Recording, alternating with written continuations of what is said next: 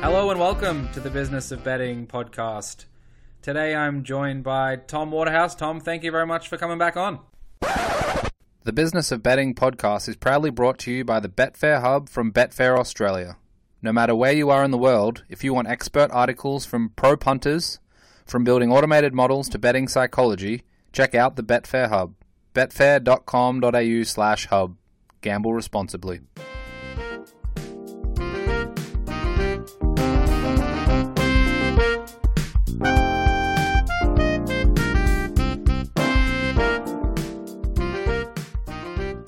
Today I'm joined by Tom Waterhouse. Tom, thank you very much for coming back on.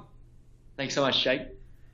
So I'm interested in what the last couple of years has held for you. Obviously, last time we spoke, there was plenty going on, and I think there's still plenty going on. Just tell us a little bit about what that time allowed you to do. And I don't know if you've had too much free time, but I'm sure you've had a look into some other territories, some other businesses, but also focusing heavily on gaming. So tell us what that time's been like.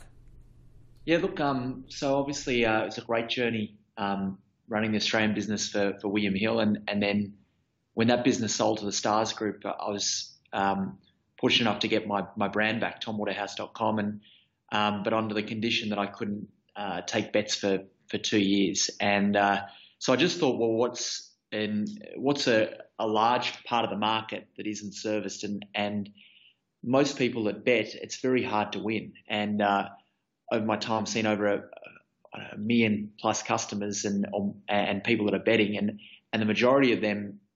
They use it as, do it as entertainment and love to have a punt, but they're not actually long-term winners. And obviously growing up around my dad and his friends, I saw what went into building a model and using automated betting systems and staking plans and getting on either with rebates or getting on at the top of the market. I thought, well, why don't I try and teach those lessons or share those lessons?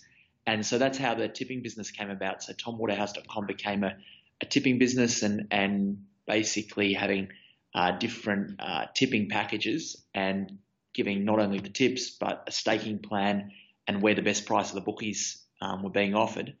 And it turned out to be really popular. And it basically shows the average punter that it's not just about getting a tip. You have to stake accordingly. You have to get on at the right price. You have to be really disciplined about what you're doing. And the bookies have got an edge, obviously, with the percentage that they've got. But it is possible to beat the bookies over the long term, but it requires those three things, obviously form, staking, getting on at the top price, but also discipline to stick to that plan. And that was been a really nice journey, a different experience from being sort of on the other side of the fence of being the bookie and against the punter to have these group of members, the guys on the top packages and the platinum and the big bundle package, were in a WhatsApp group together all the time and going through the highs and the lows and the roller coaster ride of because even the best syndicates in the world, they have periods where they lose, they have negative variance, and we've been part of that. And then I know one of our packages we had our best bet, our daily best bet, which has been one of our top performing packages, had 15 days in a row or 15 bets in a row that lost, and but it's still one on the month. And to go through that journey of sticking to the staking plan, making sure that you can ride these periods, it's been interesting to see how the punters have coped with it and the different types of mentalities out there.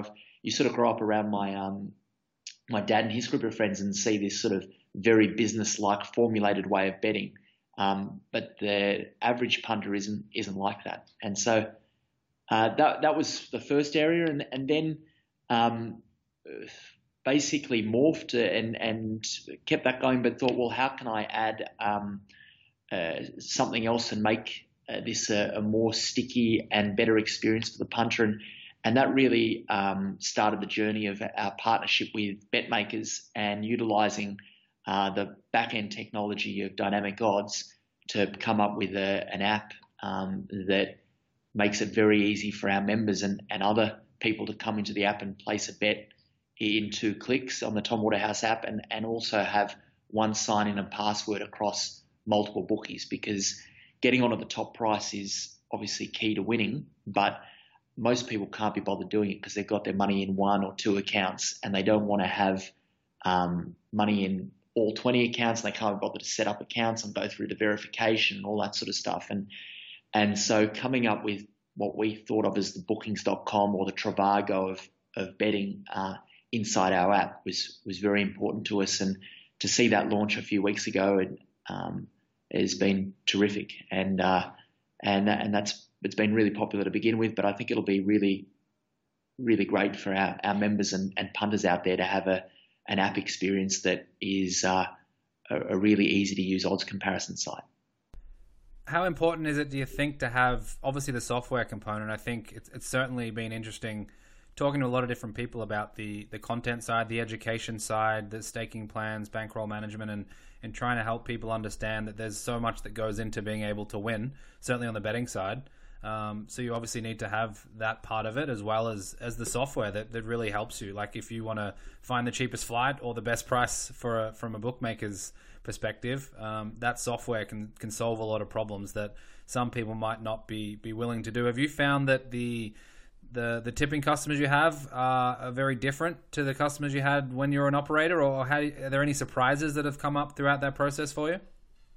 I feel that I understand the punter a lot better going through the tipping side of things than I did as a bookie, because as a bookie, it's really, well, how can I win their money? How can I get them to come on board? How can I reactivate them?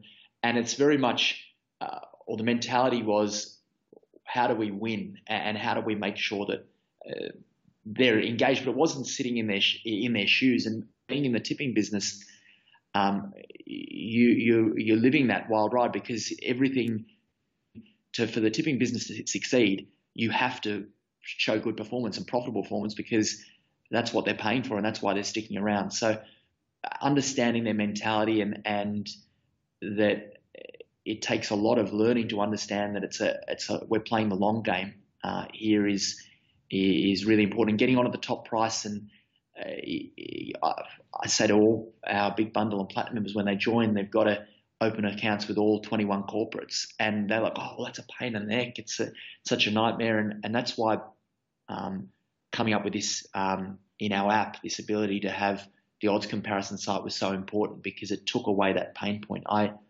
I often think about it with for myself with petrol. I'm like, well, I always want to go to the lowest price petrol station, but I can't be bothered to drive to another suburb to go and fill up at a couple cents cheaper. But if they were both next to each other, I would always go to the cheaper one. And I sort of think of that with betting, is that you would always go to the best price if it was seamless to do so. But because it's not, because you have to do all of these steps to open an account, you have to deposit money and you have to do that verification, it makes it hard to have and do it. If you suddenly see that BetEasy's $4.40 and you've got all your money and your account's open at Ladbrokes at $4, well, it's painful if you're only having $10 or $20 on it. But over a long period of time, taking the $4.40 rather than the $4 is going to be the difference between you being a winning and losing punter. And that's it's an important lesson, and that's why it was so important to do that deal with BetMakers, and that really led to why we started up. We've started up Waterhouse VC, which is a wholesale gambling fund investing in gambling companies, and that sort of started that journey. A year and a half ago with that, because we like BetMakers so much and what they were able to do, both from a dynamic odds perspective for the punter, but also from a feeds perspective for the bookmakers, and that wholesale fund has been also going well. So that's basically the three areas that I've been focusing on: the tipping business, the odds comparison business, and this wholesale gambling fund. Do you have a sense of whether it's harder these days for punters to win, or even easier? As you said, there's 21 corporates, let's say, obviously a lot more technology available. The data and the information is more widespread, which can be a great thing, or it can be a bit of a minefield. The computing power is very different, services like yours and others out there. Is it net positive compared to when you started, let's say, or throughout the evolution of your career? Do you have a sense on whether or not, you know, today for a punter, it's a better scenario when trying to win? Look, I feel that the market is a lot, especially early, is a lot less accurate than what it was. And so you can see some huge opportunities in the early markets of where there's significant overs but betting close to the SP, I probably found it easier to find winners 10 years ago. I think that, so if you're not restricted as a punter, if you're not just betting with the minimum bet rules, I think it is a lot easier to win if you basically take that sniper approach.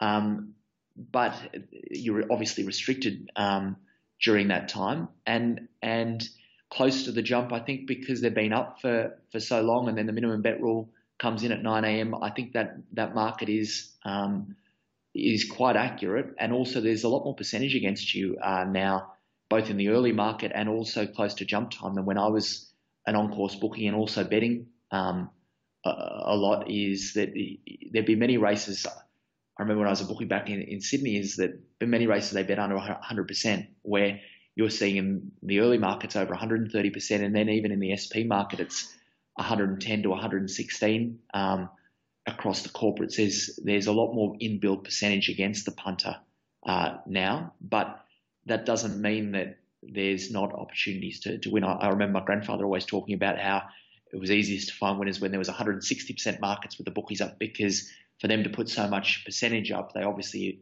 didn't have much idea about what the true chances were.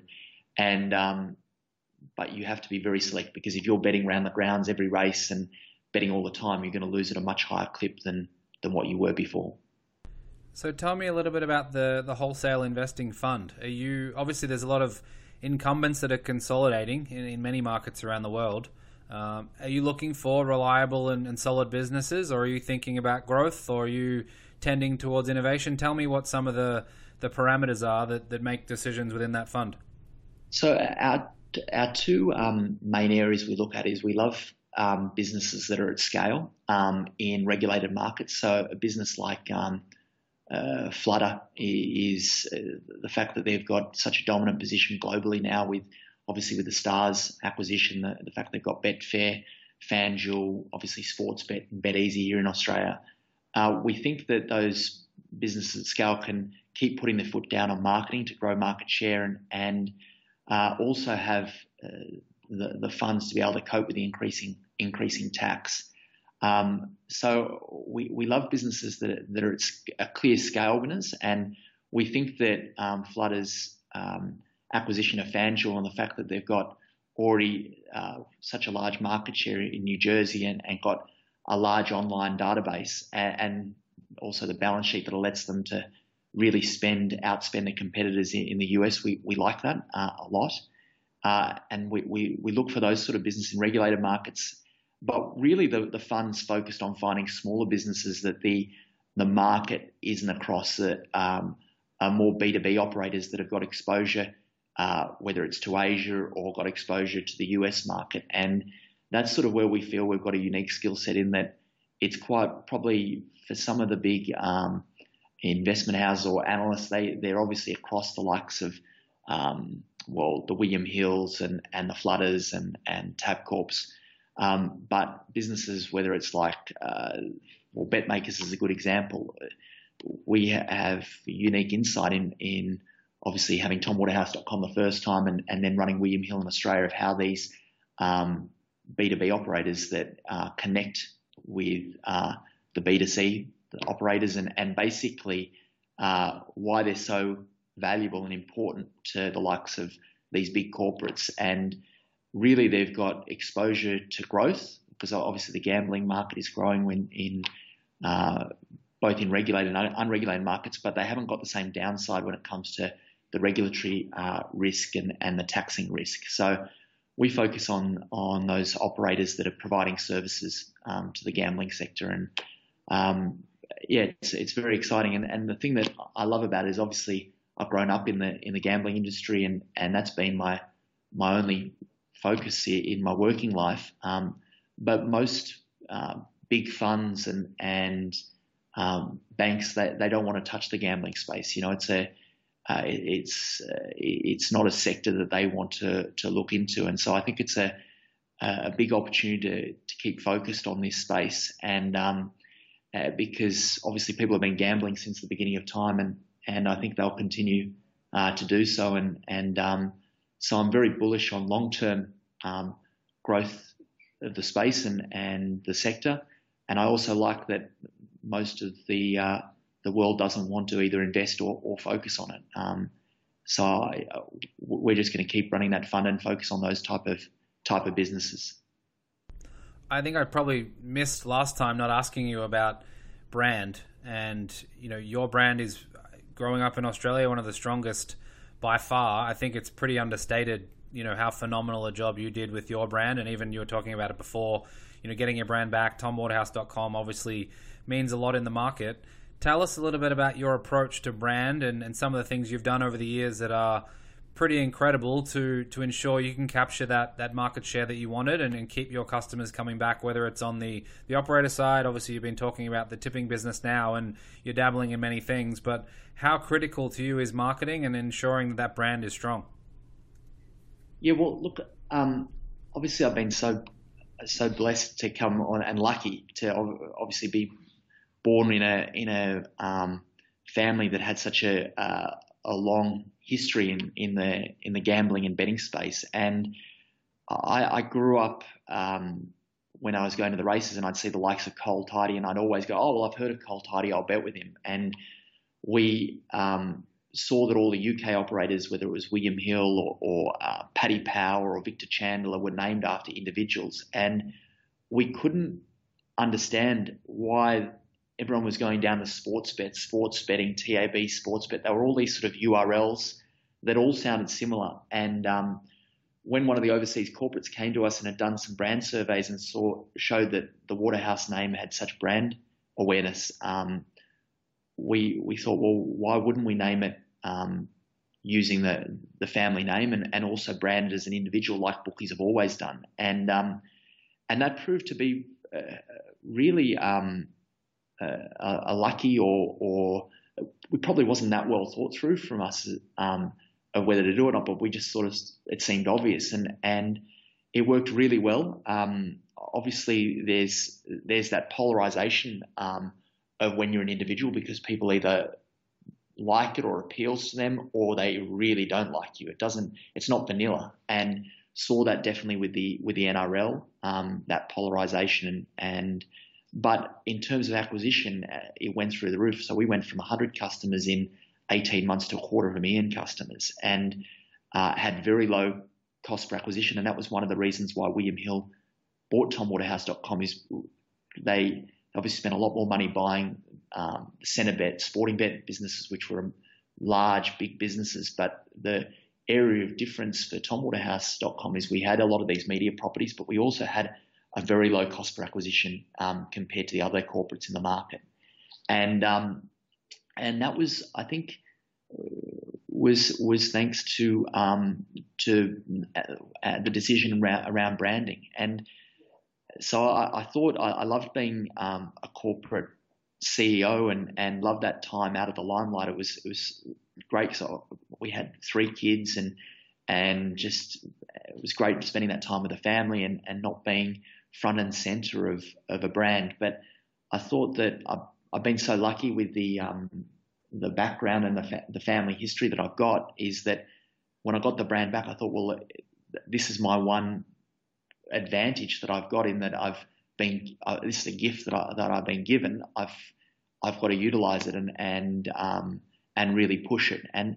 And that isn't always I sort of feel like an idiot sometimes with some of the skits that I do, and like getting on little ponies in an office and stuff like that. But it's differentiation, and I think it's really branding as an individual has become far more important since we first started, because the way that your branding is and the way that you can get your message across is so different now compared to what it was, well, even 5 years ago, but 10 years ago. So the majority of the spend of William Hill's marketing budget when I first started it, with the company, or even TomWaterhouse.com, it was sort of 80-90% television. And there was obviously some radio and some print.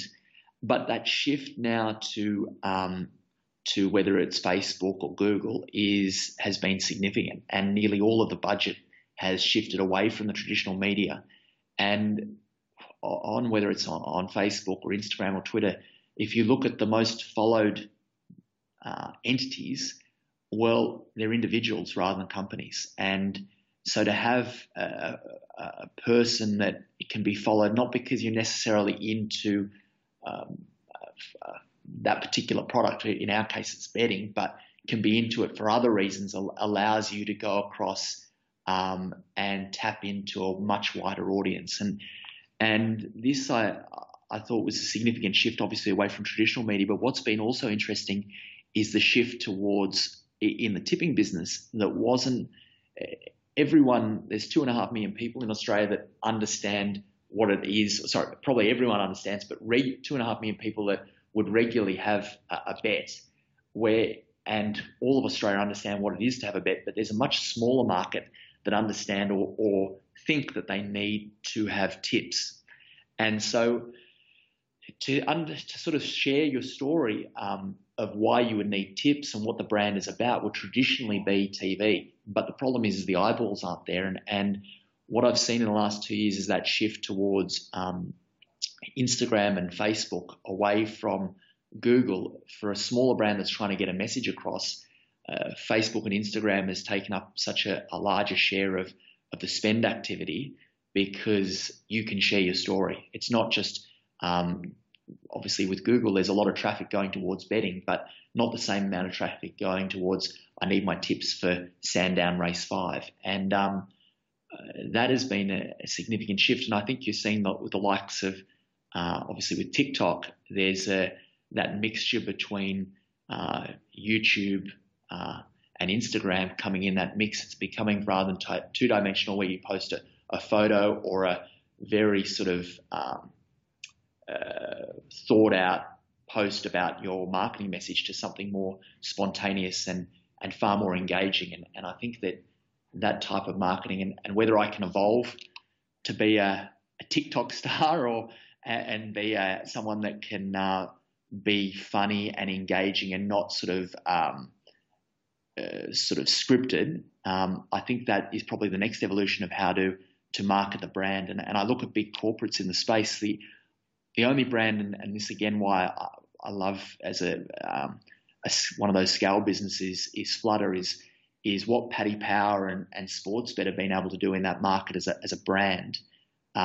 I think lends itself a lot more than a traditional marketing big branded company, in that they are very funny, and you could see some of their ads going viral.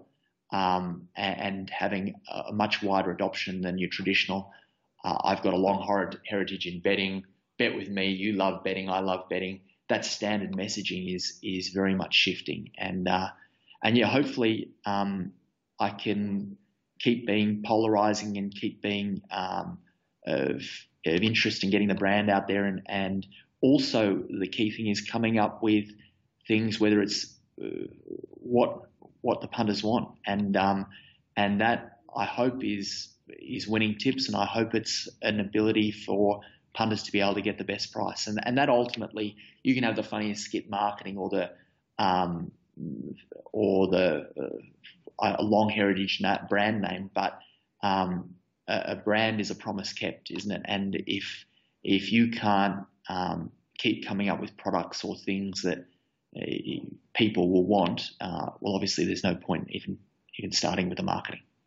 Yeah, it's an entirely fascinating space, just given, my observations are that pre-Instagram world and pre-influencer world, you were truly an influencer across, many different segments. And it obviously showed with the growth and the success you had over that period of time. these days, though, we're, you know, a long way removed from the start of TomWaterhouse.com, let's say, in terms of the evolution of online betting. How critical was it? And I'm not sure how closely you followed Barstool Sports here in the US and their partnership with Penn National to essentially have a Barstool Sportsbook in many states in the US here pretty soon. And they're seemingly going to go down the path of that influencer-type model. There's some very edgy content that they do. There's a large audience within the 18 to 35 segment that follows closely, and obviously the US market is poised for growth. Is it regulation that's holding people back? Is it typical marketing approaches? Is it a combination of things? Because obviously, just hearing you speak about it, it's clear that I think you said a brand is a promise kept. Something might drop here soon where people realize that potentially it's a point of differentiation when it might be the best option in the first place as well. Yeah, look, I think Barstool, and I think you're seeing obviously on the broader industry influencers, you have to keep people engaged. The way people were engaged 5 years ago is completely different to now. And I look at my Instagram feed and I'm like yawning, and I look at TikTok and I'm like, I can't, I've got to get off this, otherwise my wife's going to divorce me. And that's a very different, things constantly evolve and change. And I think it's obviously, that tie up there with Barstool is big companies realizing they have to evolve, and they have to evolve pretty quickly because people's attention span, whether it's not necessarily shorter. If you have the right content, people will watch. Like, Jake, you're a great example of this. For the right audience, you've got such a loyal following because you provide week in, week out great content. And it's having that sort of many influences and appealing across different areas. You've got to have a very targeted message to lots of different segments to keep getting that growth. And I wish I had a crystal ball to understand how it's going to go and where it's going to go. The thing that we just try to do is just be lean and be able to pivot and adapt as best we can. And if we can keep doing that, hopefully we'll be a success. But I don't know what the answer is in terms of marketing, and I feel it's all around individual influences, and having maybe a broad set of individual influences is really important.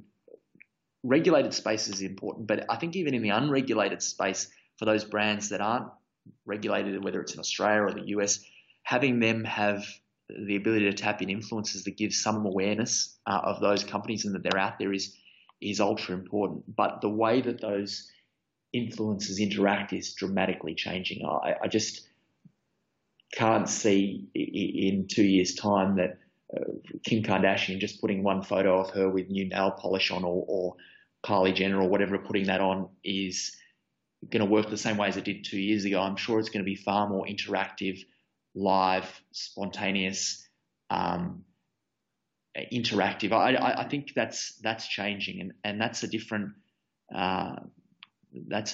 skill set and probably a different set of influences. And we're working on our marketing campaign at the moment for the Tom Waterhouse odds comparison app, and whether I can evolve with the way of the new TikTok world. Well, I'll be trying and trying to keep the brand out there, but it evolves so quickly, you've got to try and keep up. Absolutely, and I think a lot of it will be traced back to those Moonee Valley offices and the start of TomWaterhouse.com. But moving ahead, tell us a little bit about your vision or what you think might be possible when we're talking about a B2B solution for global risk management. And obviously, there's a lot of jurisdictions, a lot of markets, let's say on certain horse racing events or whatever it might be, whether it's big events in Japan, big events in Hong Kong, Australia, the US with the, whether it's Breeders' Cup, Del Mar, Saratoga, Triple Crown, whatever it might be. What world do you think we're trending towards in terms of being able to risk manage on the B2B side rather than B2C side? And what are some of the things in the next sort of 12, 18 months, if this is going to launch successfully and really roll out across different markets? What are some of the areas that you're thinking about and people should be thinking about? Well, this is And before we started the podcast, that's why it's so interesting, Jake, in your journey with SportsRadar and also Bet Genius as companies. We use those businesses back in TomWaterhouse.com days of getting our sports feeds. And when I saw what Betmakers was able to provide to William Hill in racing feeds, got us very interested. And that's why we invested in Betmakers as a company. And I think that they're such an exciting company because they're basically focused on that area that you just described, is that they're trying to be similar to SportsRadar and sport, but the one-stop shop for racing globally. And that is providing all the data and the pricing feeds to the bookmakers, providing the odds comparison, whether it's through Dynamic or the Tom Waterhouse app for the punters, and they're providing vision. And they're also providing the ability for bookmakers to come into the market if you haven't got the scale of a Flutter or a DraftKings that say to the smaller bookmakers, look, here's a technology solution that allows you to offer all the products, all the markets, all the vision, but also provides you a risk management system that protects you from downside loss. Because I know speaking to some of the smaller bookies here in Australia, they're like, look, I know how to manage my book for Rosehill and for Caulfield and Australian racing, but I don't want to be sitting up at 2 o'clock in the morning to manage UK dogs, or I don't want to be managing early in the daytime the Monmouth Park next to jump. I just want to have a solution where my clients can bet all the time and get the vision, but I'm protected from that downside. And I think that what I saw in BetMakers, and Jake, you mentioned, you know, Jake, obviously the COO there, and Todd, the CEO. Well, Todd's been and his team have been visionaries of actually understanding what the racing industry and the punter, I think, are looking for, and really finding a solution for the bookmaker and the punter, and to expand that product, and also to bring a lot more competition in bookmakers into the market. And so I think that racing, I was sort of a little bit worried in my time at William Hill on the future of racing, in that I saw such a shift from racing to sport and especially to basketball, NBA, and I saw obviously the percentage difference, that the odds that were offered was significantly lower percentage on basketball and other sports to racing. But the thing that's made me much more bullish on the racing industry is the fact that the bookmakers love pushing that product because it's got extra margin in it for them, but also the amount of content and the fact that Australian product is being beamed around the world, whether it's now in the US or UK or to Asia, and that Asian, US, UK product is being beamed into Australia and other parts of the world. Racing product is, and BetMakers, a big part of this is really becoming a global product. The bookmakers are pushing to new punters that wouldn't normally want to have their first bet or their next bet on racing. And I think being basically providing vision, lots of product and lots of choice when it comes to being able to bet is a really good place for racing to grow, both in Australia and from a global perspective. So I've got a renewed excitement for where racing can take its product. Is there thought around sort of the tried and true methods of bookmaking and a lot of the principles that have stood the test of time, and combining that with a modern touch? And, you know, even if you just think of some of the examples we've been talking about, if you're a really strong brand and you don't care too much about homogenous pricing and being similar or the same as others, but you want to focus on acquisition, you can have that in a global risk management world. And if you want to have tight margins, take on all comers, focus really heavily on the trading side of things, and also focus on brand, but not as much as those other competitors. Do you think we're going to be in a world soon where all of those options are going to be possible, and a lot of those services, certainly on the back end, a lot of the tech and a lot of the things you need to do that will be possible, and we're going to see a lot of new businesses popping up? I think so. And I think it was BetMaker's vision, but I've really tried to execute on it in a good way with the Tom Waterhouse odds comparison app of basically trying to show the majority of punters, or sorry, a large portion of the market, look, there's a lot of choice out here. There's a lot of bookmakers that have never spent $1 on marketing, but because they don't spend money on marketing, because they're smaller and below the point of consumption thresholds and the other tax thresholds, they can be more aggressive.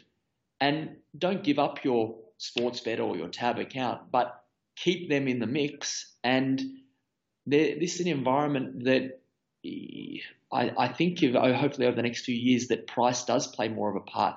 There is more competition in the market, and that's a market that hopefully, it doesn't mean that the big guys suffer. It means that there's just the smaller guys have the ability to compete in an area of the market that I think has been underserviced, but I hope it's an environment that allows the flourishing of more bookmakers and expands the market in a sense, and caters for a lot. I saw from my time being an on-course bookie that the recreation to now is the recreational market has increased significantly through the effective advertising of these large corporates, and they've done such a great job of getting large database,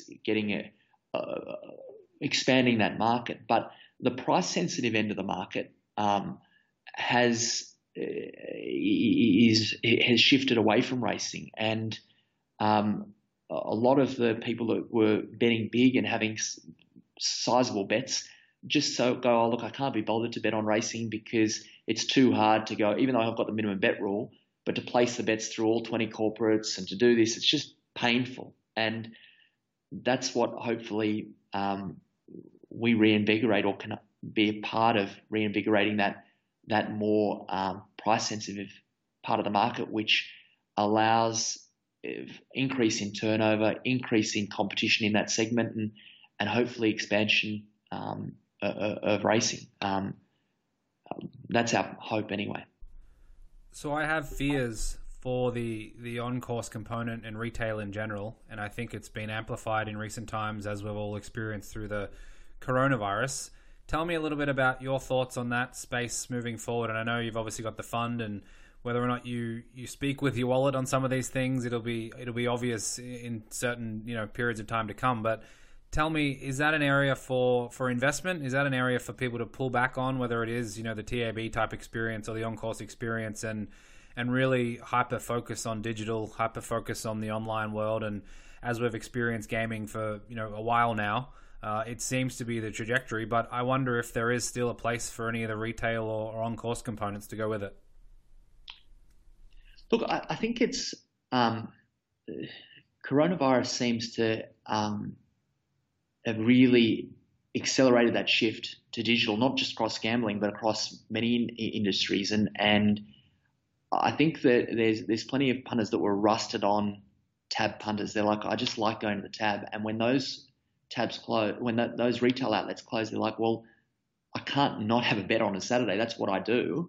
And so they were forced to open their online account. And once you go through that pain process of going to the online site, putting all your details in, verifying, transferring the funds, it's actually a very easy user experience. You can be anywhere. You can see the vision on your app. It's hard to then shift back. And I think that has just accelerated a trend that was happening already. And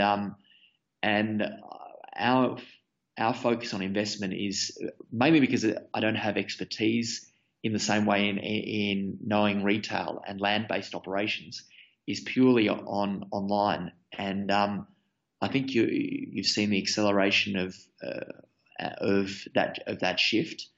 And I think in terms of from a market potential and what investors are looking for, well, they're looking for the thing that's captured the imagination of I think the market here is obviously what this US market can be. And as you said earlier, Jake, before the podcast, it really is unknown, the size and the potential in the US market. And you only have to look at at PointsBet, what they've been able to do from a share price perspective. The market, they've been a market darling because they're in there, they're doing it, and they're part of that US growth story, and there's potential for unlimited upside in that market, where a traditional land-based operator based in one jurisdiction, whether it's in the UK or here, that story sort of looks clear how it plays out in a sense. Now,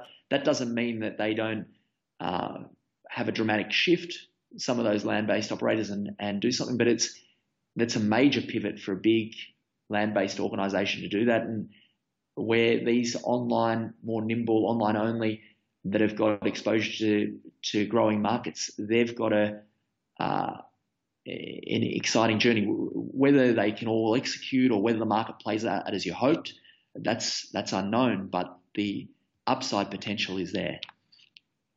Indeed. So I want to go back to the app for a moment, and I recall, like many, I'm sure, their experience, certainly with horse racing, but it can be the same with sports. You've got, RaceNet open, you've got a best bets in your hand, you're looking at dynamic odds, you may be on a few corporate sites, you're looking at replays on TVN or racing.com or whatever it might be.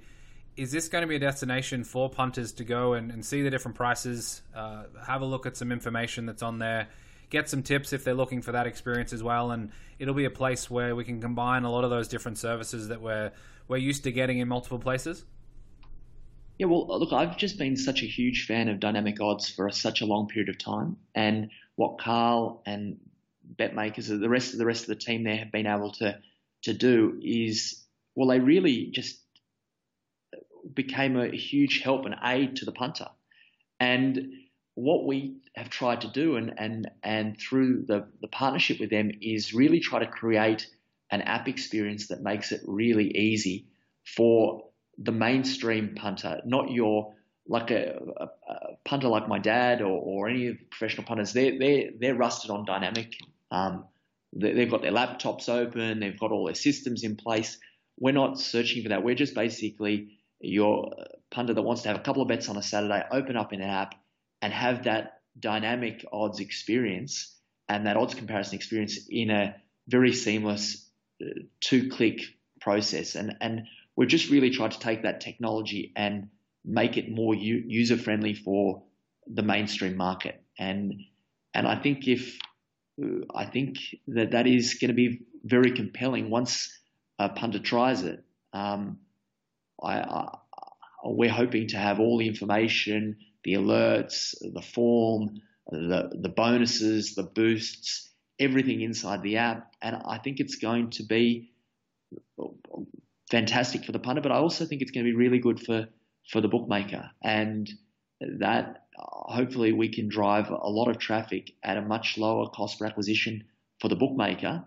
And where if it doesn't work for the punter, well, we won't get any traffic. And if it doesn't work for the bookie, they won't want to be on the app. And that's the balancing act of trying to make it work for both. And I think it will. And we're only a couple of weeks in, and it seems to be doing that. Whether you can obviously have high hopes for things when they first start and be disappointed down the track. But I'm very hopeful that it'll be a great solution for the punter and the bookie. So we could go for hours. I want to ask you just one final question, maybe a bit of a selfish one, but I'll ask it nonetheless.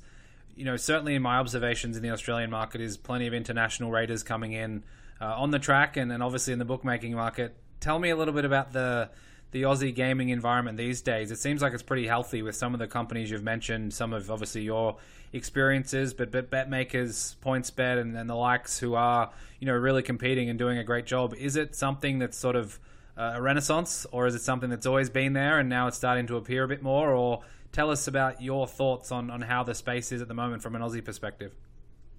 I think the Australian experience was...